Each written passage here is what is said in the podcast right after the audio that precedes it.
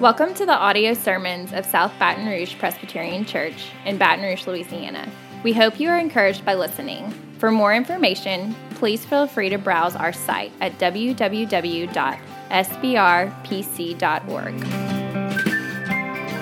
And uh, welcome and happy Easter. Uh, we're thankful to have you with us this morning, whether you're a member or a guest, to celebrate um, Jesus' resurrection. Um, and uh, this morning, what we're going to do is we're going to look at one of the resurrection stories in the gospel that comes from John chapter 20, verses 24 through 31. This, this story that I'm about to read for us, um, it, it's, it took place one week after Jesus' resurrection because one of the disciples, Thomas, wasn't with the other disciples a week prior to this in order to see the resurrected uh, Jesus. And so this is an account of when Thomas met the resurrected Jesus. Um, so let me read John 20, 24 through 31, and then I'll pray for us, and then we'll talk about why this is an important passage for us to think through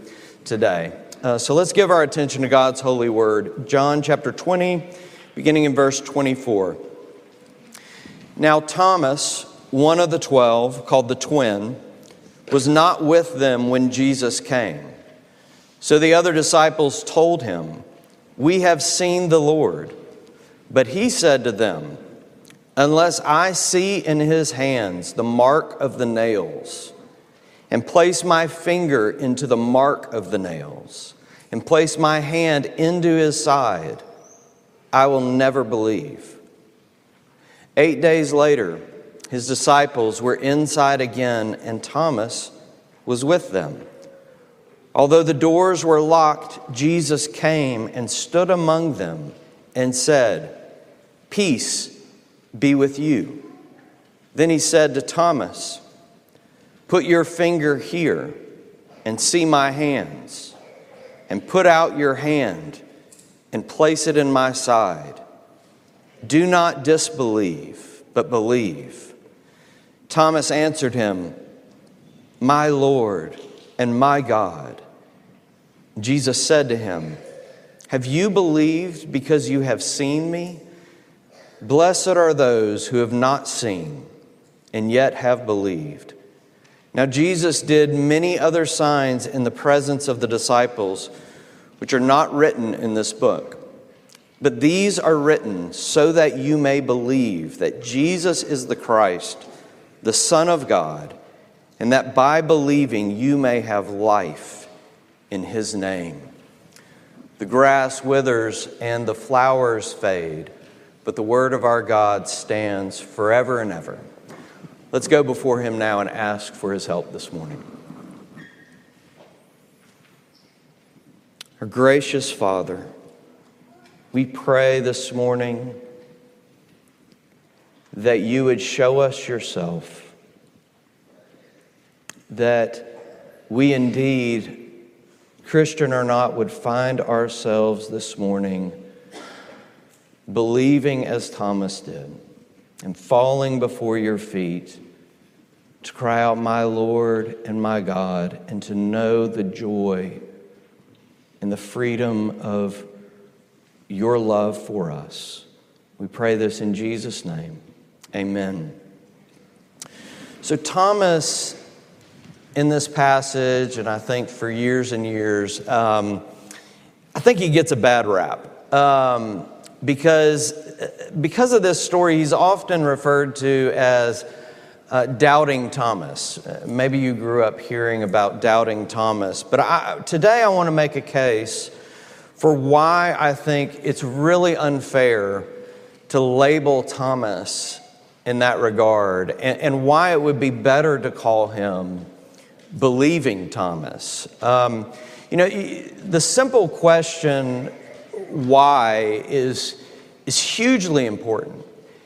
You know, when you have young kids um, and you're at the end of a long day of work um, and you come home and maybe your kid brings you their homework and needs some help, and it's a question about math or grammar or maybe a science question, and you're so tired, it is very tempting to just give your kids the answers, right? Um, the answer is 47. Um, now leave me alone. Uh, you know, it, it, that's an adverb. Uh, done, move on to the next one. Uh, the answer is condensation, whatever. Um, sometimes you want to give them the answer, and no judgment here. I, I want you to know that. I have done that many a time. Now that my kids are older, I don't understand their homework, so they don't ask me uh, any questions. But you know, if, if you do have a child and, you know, that's your experience, them bringing your homework to ask you things, um,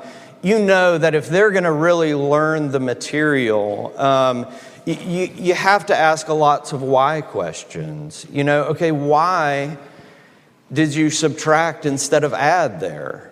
Um, why, do you, why do you think that's an adjective and not an adverb? Why does water condense on the outside of a glass? Something like that. Why, why, why? You're, you're teaching them to work the problem because we want them to learn uh, not just to have the right answer on their paper, but to know how to think. And, um, and to do that, they have to understand the why questions. You know, John chapter 20 is the story of Thomas questioning the reality of the resurrection and, then of Jesus appearing to him. And I want us to ask and answer the why question up, up front today. So just think with me about this.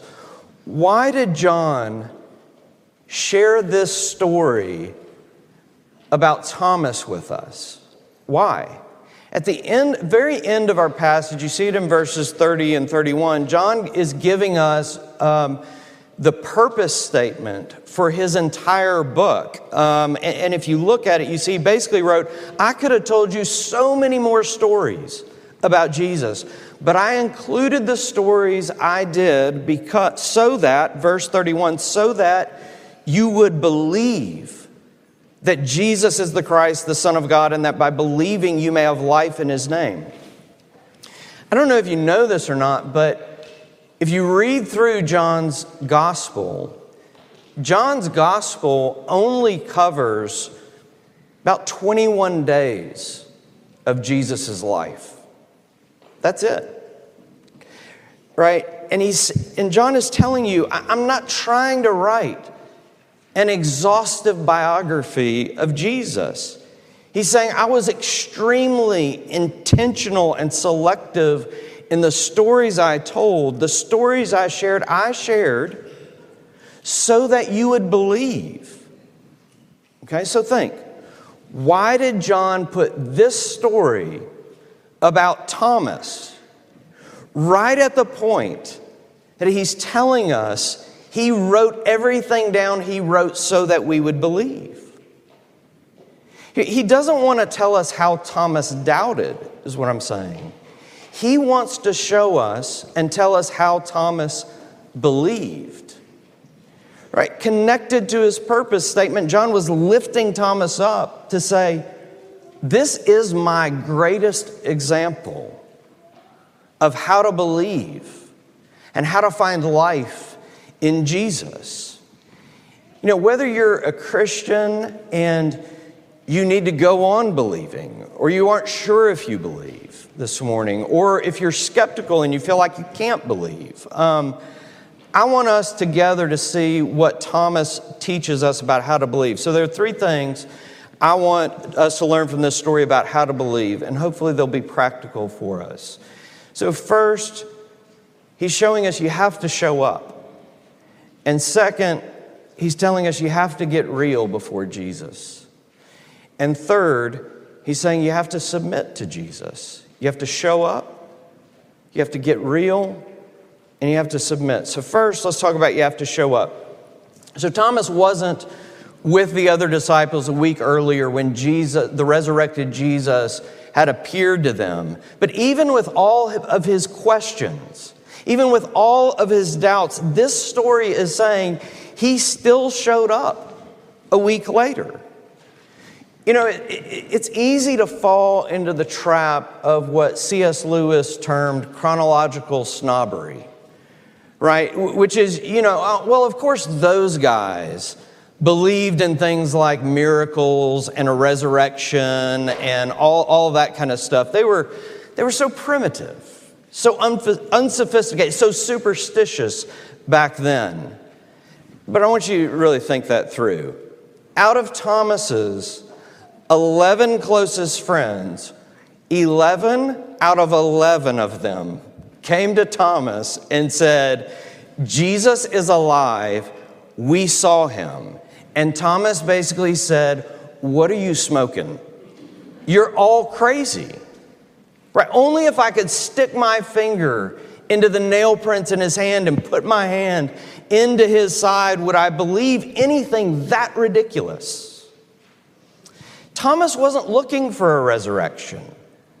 He didn't have a category for a resurrection. And neither did anyone else. Right? What about Thomas's 11 friends? Do you remember what happened when they heard about Jesus' resurrection? Because the story goes like this Women went to anoint Jesus' body at the tomb, and he wasn't there. And when they came back and told these disciples, the, these disciples that, that Jesus had risen, this is what it says in Luke 24. It says that the disciples thought it was an idle tale and did not believe them. You know, they were saying this that foolishness. It's crazy talk. Until they saw Jesus himself, they thought it was ridiculous too. No one Absolutely no one was looking for a resurrection. Thomas and his friends were just like us. So Thomas basically said, There's no way I'm going to believe that.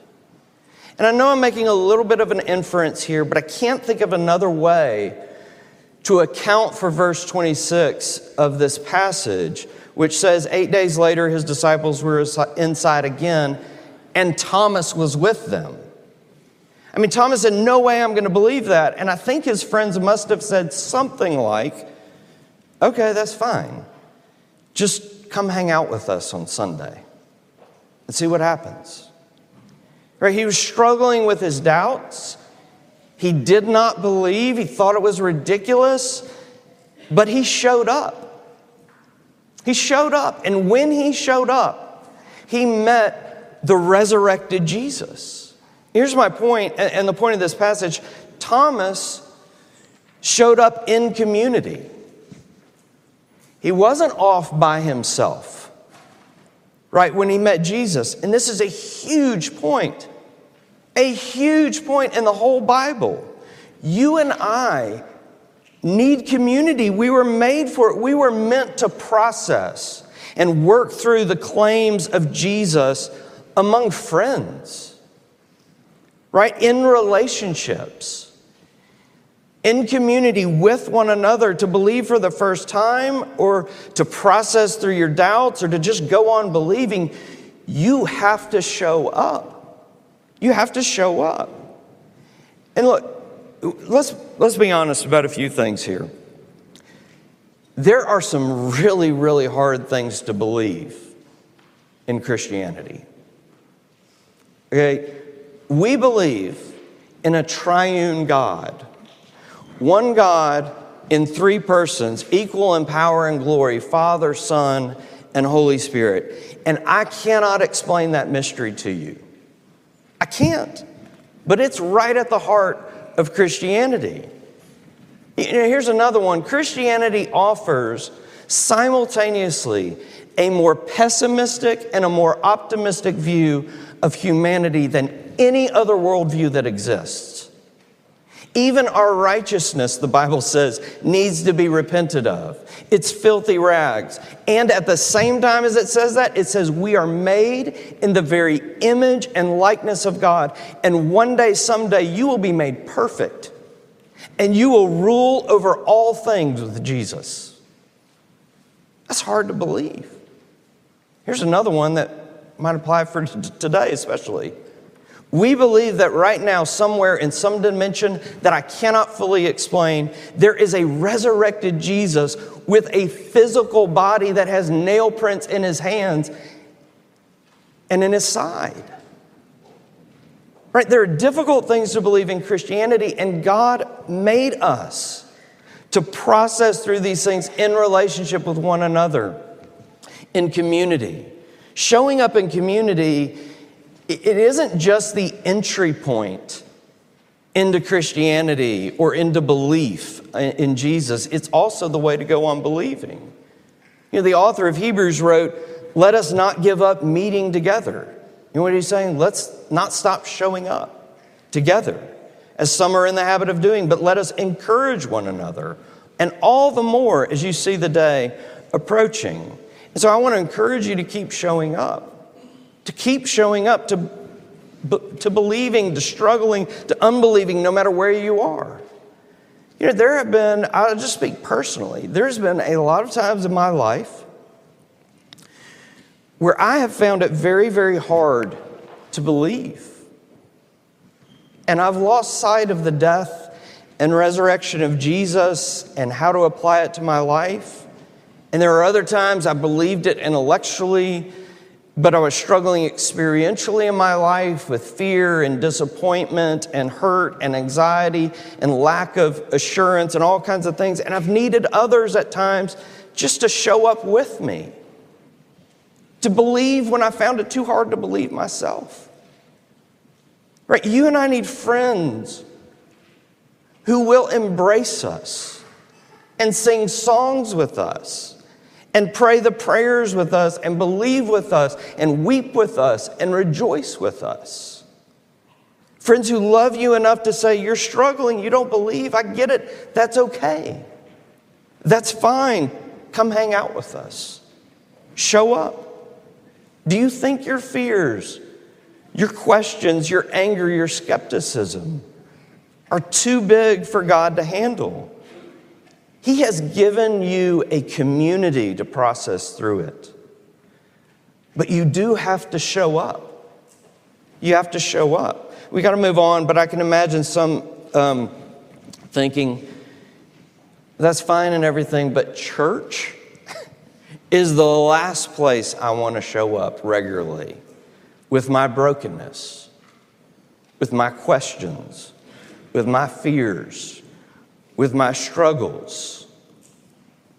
And I'm trying, and I get it. Most of us in this room get it. Because the church has often failed to be a community that welcomes you to show up as you are with all your questions and doubts and fears. So, second, I really do kind of want to talk about the kind of community that's, um, that this church is meant to be. So, second, if you're going to believe, you have to get real. And by that, what I mean is you have to be open and honest about your junk, about your mess, about your disbelief about your sin, about your brokenness, and with no defensiveness, and with no blame shifting, and with no spin. And that's terrifying, right? Try to put yourself in Thomas' shoes for just a moment here. Imagine you had privately said to your friends what Thomas said in verse 25 Unless I see in his hands the mark of the nails and place my finger into the mark of the nails and place my hand into his side, I will never believe. So imagine you had said that to your friends privately, and then Jesus showed up, and one of the first things he said to you was, Thomas, put your finger here and see my hands, and put out your hand and place it in my side. And if you're putting yourself in Thomas's shoes, I bet you would feel really uncomfortable at that moment because you'd be thinking, how did he know what I told my friends last week in private? It, it would be that feeling like, one of your parents just snatched your phone away and started scrolling through your text messages. Or like your husband got a recording of your conversation when you went out to supper on your girls' night out last week. Right? Because what would be dawning on you as you stood there with your mouth open would, would be something like this Jesus knows me inside and out.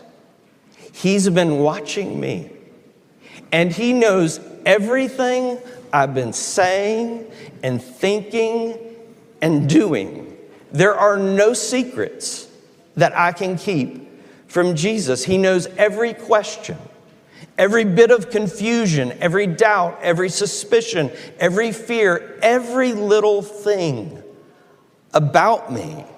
And here's what I'm saying in that moment, Thomas was completely exposed. And I want you to notice this. He didn't try to explain his doubts away. I, you know, I was busy last week when you showed up. It wasn't, it's not my fault. He didn't try to pin it on someone else, like turn from Jesus to his uh, other friends and say, Who ratted me out? Right? He got real before Jesus because he had no other option. He realized no matter what he said or thought or did, Jesus knew him inside and out to the very bottom of his soul.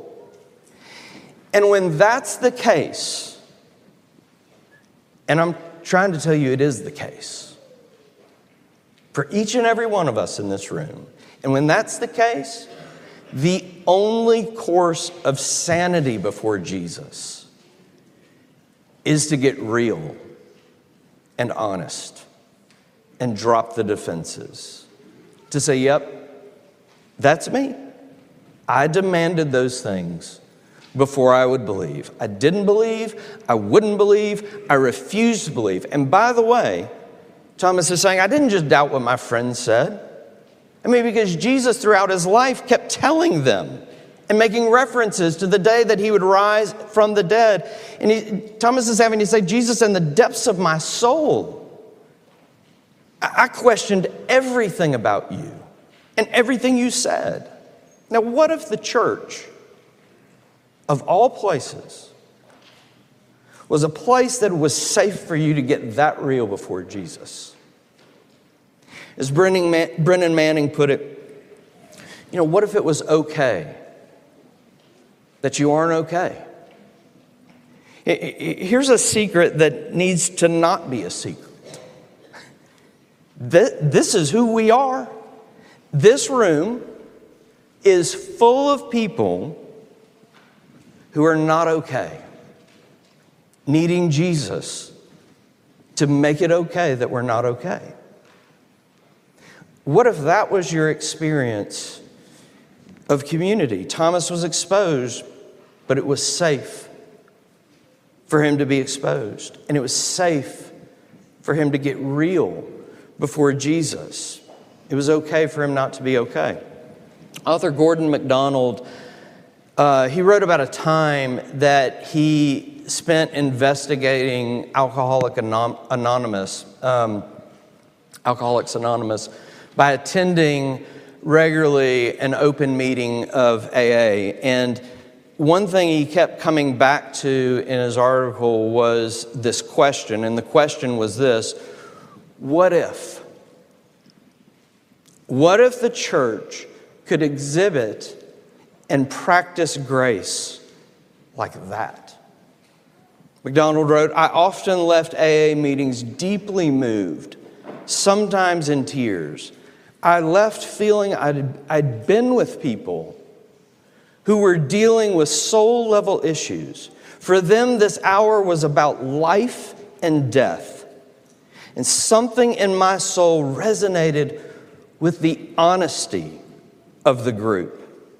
There was not an ounce of judgment in the circle, just openness. Everything was on the table. He shared this story from one of the meetings that he attended, and it's best for me just to read it to you. It's very brief. Um, this is what he writes One morning, Kathy I guessed her age at 35, joined us for the first time. One look at her face caused me to conclude that she must have been Hollywood beautiful at 21. Now her face swollen, her eyes red, her teeth rotting, her hair looked unwashed, uncombed for who knows how long.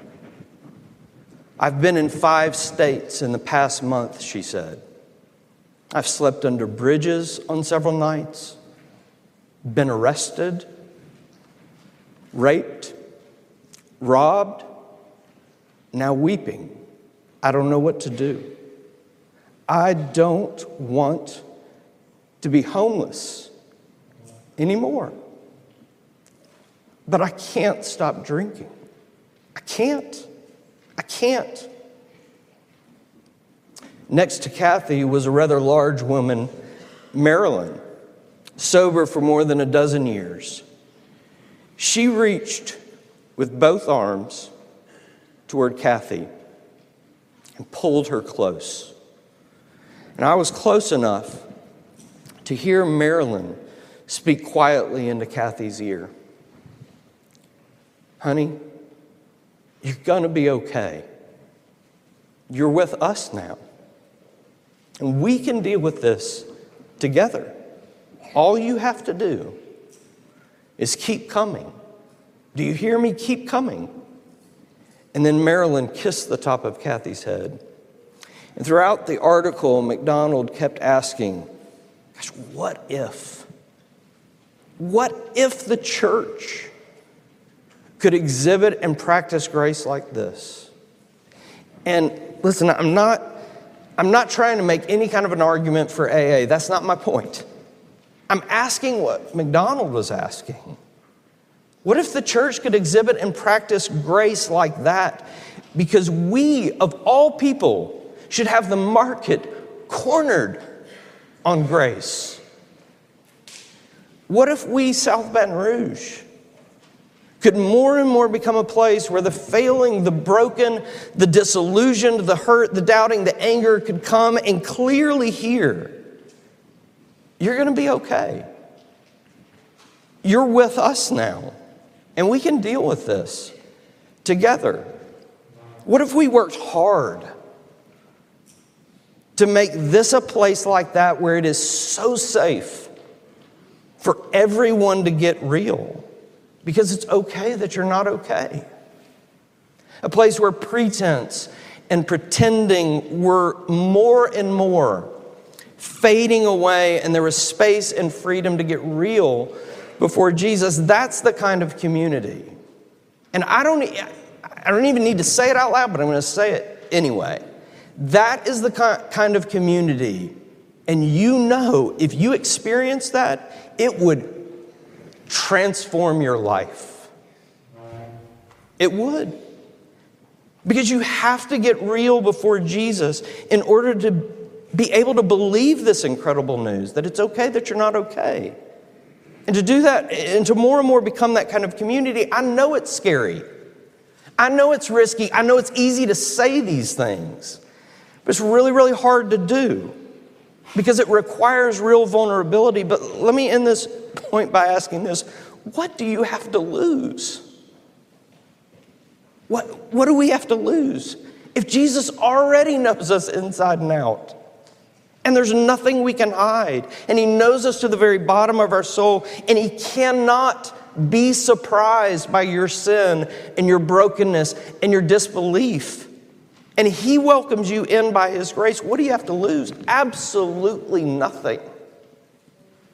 To become a great believer like Thomas, you have to get real before Jesus. All right, last thing about how to believe like Thomas. Last, you have to submit.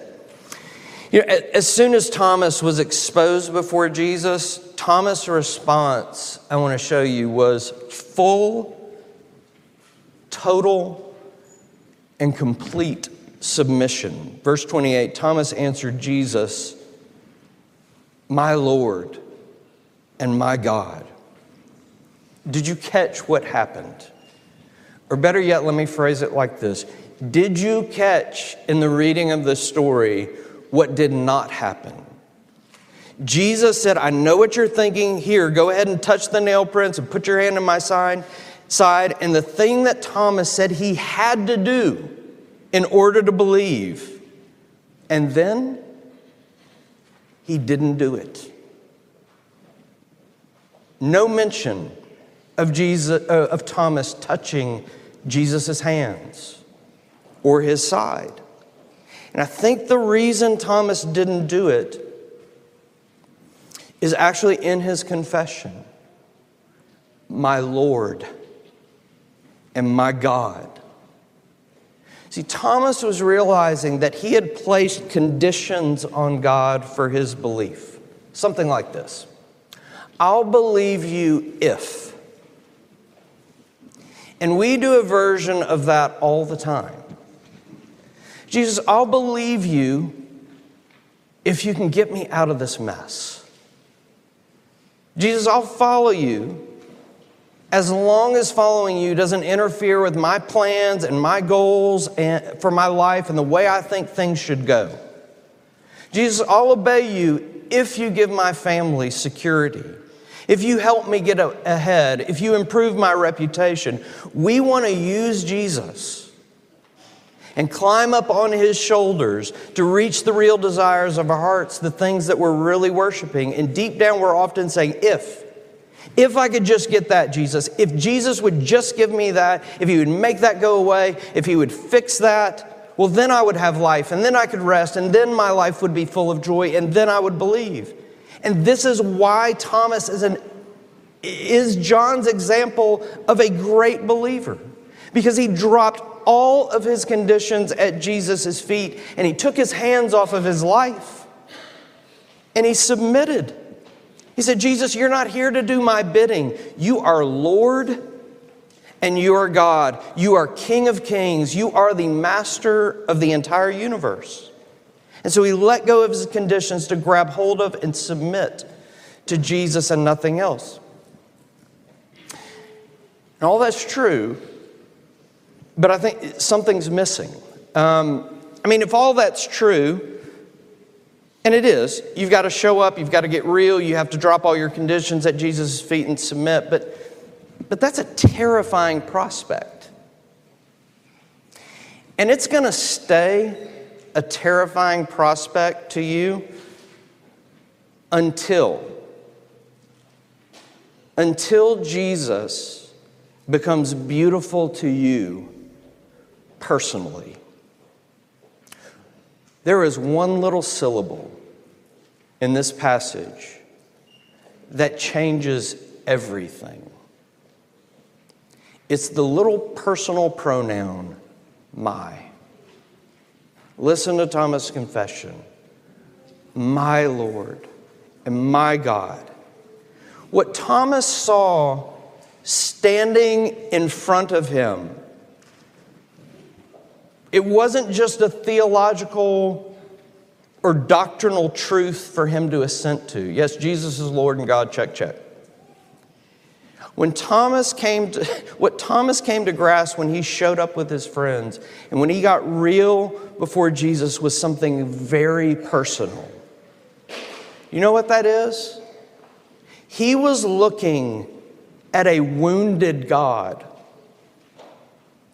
at a God who had been pierced, at a God who had spilt his blood until his heart stopped beating for Thomas, for you. Martin Luther wrote, Be careful to learn this definition, and especially this pronoun. Believe this one syllable and it will swallow up all your sins. That is, you may know for certain that Christ has taken away not just other people's sins, but yours. When you can apply the personal pronoun to Jesus, my Lord, my God, then the real ultimate beauty will break upon you and you will find the real freedom of submission. Freedom to show up in community, to get real, and to drop all your conditions.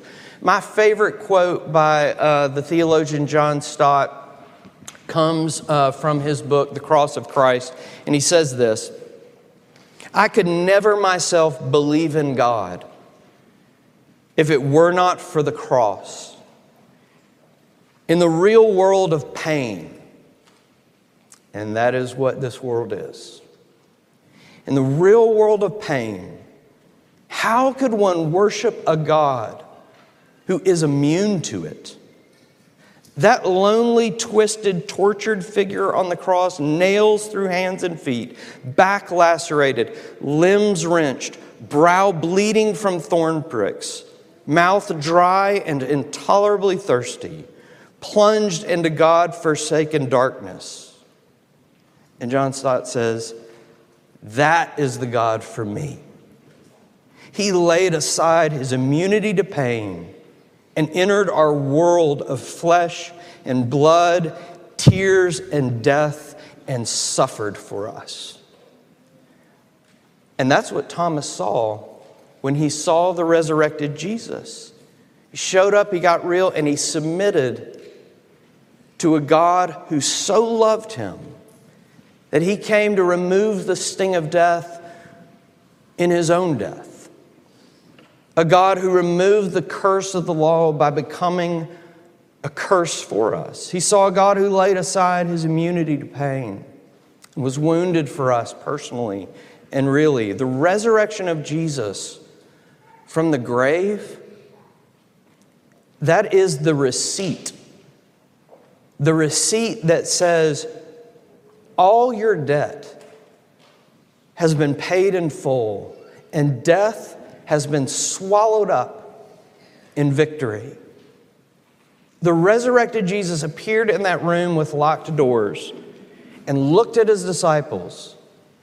And what was the very first thing he said to his disciples? Verse 26 Peace be with you.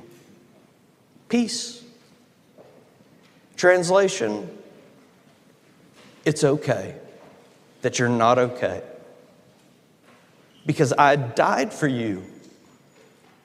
And I rose from the dead for you. And death has been swallowed up in victory.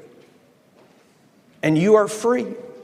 And that truth, not abstract, but real and personal, when its beauty captures your heart, it will change you and transform your life from the inside out and will fill you with awe and wonder and turn you into a worshiper that falls at Jesus' feet to say, My Lord and my God. Will you believe like Thomas? And if you don't today, I want you to hear me saying, That's okay. That's okay. But will you come back like Thomas did? And will you keep showing up? To find a place where it's safe to be real and to submit and drop your conditions. Jesus died for you, and he has risen for you indeed, and he stands to welcome you in his love and his grace. Let's pray together.